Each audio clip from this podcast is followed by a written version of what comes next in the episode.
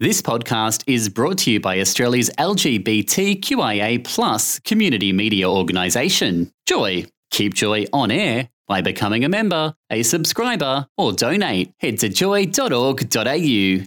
Joy, a diverse sound for a diverse community.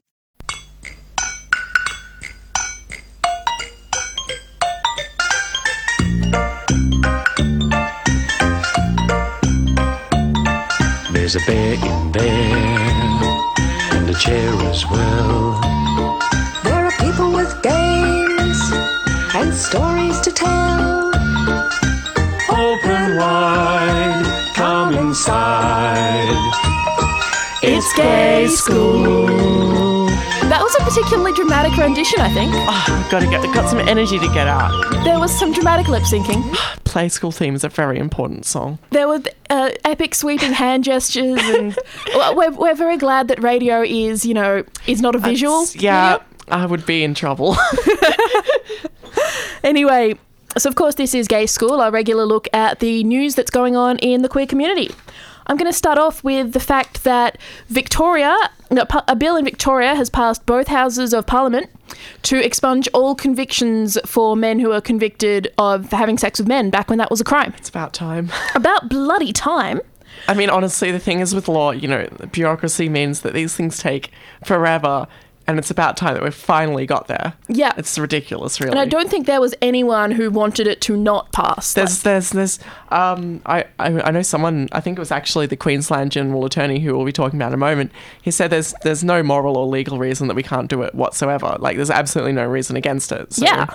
Um, there was also, I believe, in the Victorian one, a special edition saying that anyone who actually has that expunged conviction, it will not be on any kind of criminal record, and it is illegal for anyone discri- to discriminate based and on also and also there will be there are posthumous um. Yes. expunging as well so it's you know a complete deal New South in New South Wales, similar legislation has gone through the lower house, and in Queensland, at first. Um, a spokesman for the Attorney General had said that the issue was not a priority for the Queensland government, but he's since clarified his position and said, uh, It's not an issue that I've received a lot of correspondence from the gay community about. I'm more than happy to take submissions on it.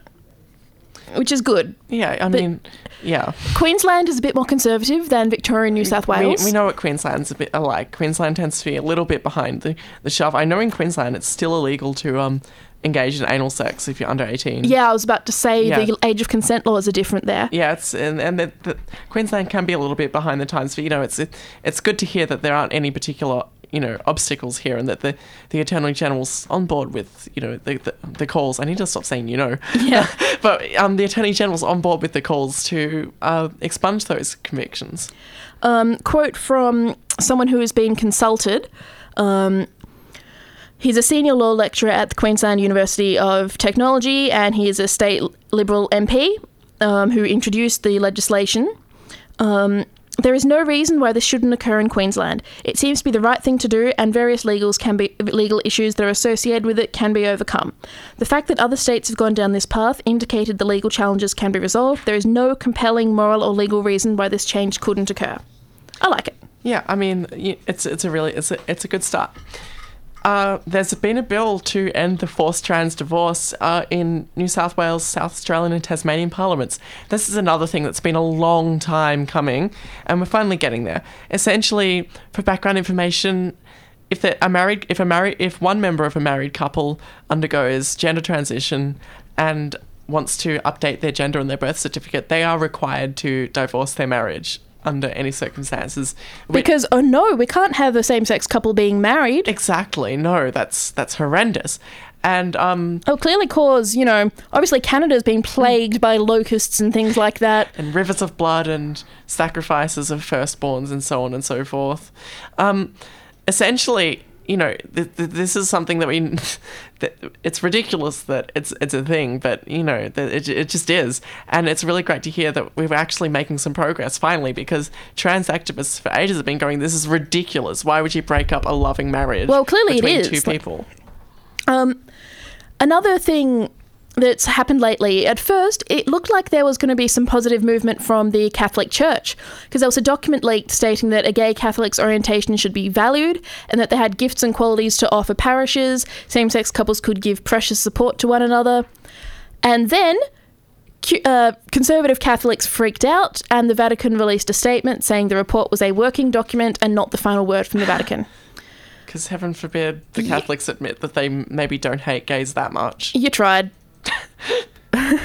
um, apparently, the Vatican has also said that while they wanted to welcome gays and lesbians in the Catholic Church, it did not want to create the impression of a positive evaluation of same sex relationships.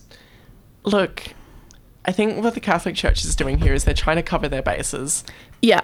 And I mean, I can understand where they're coming from, but this is just such ridiculous, old, stuck in the past ways of looking at things. And they, they need to move on past this if they want if they want to be relevant in the modern world. Um, it's I don't think this is an issue of religion. I think this is a, a- an issue of incredible stubbornness and a bunch of crusty old white men scared that they're going to lose their power. Essentially. Exactly.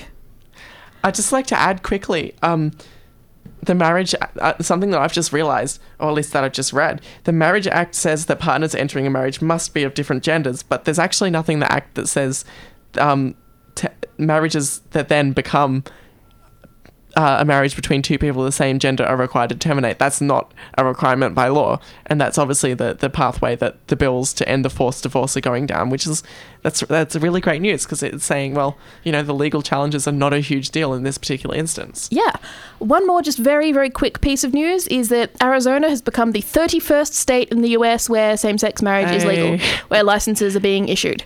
That's 31 out of 50. That is pretty damn good compared to a few years ago when I was a handful. Or compared to Australia, in which case we're zero out of, uh, depending on whether you count at five or seven.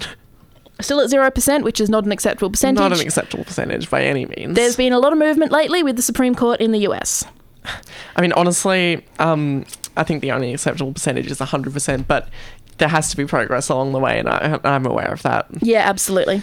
And it is getting better. Yeah, hopefully. And it is unfortunately once again time for us to wrap up. Oh, Yeah, I know. It's a bit sad.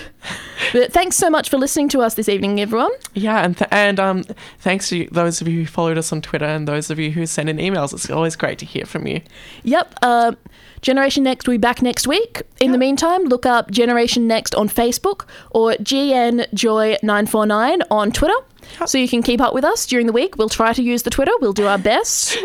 We'll we'll definitely answer any questions that you send our way. yep, absolutely. So thanks so much for listening, everyone. I'm Maddie, I'm Eleanor. and we'll talk to you next week. Goodbye. Thanks for listening to another Joy podcast brought to you by Australia's LGBTQIA plus community media organisation, Joy. Help us keep Joy on air. Head to joy.org.au.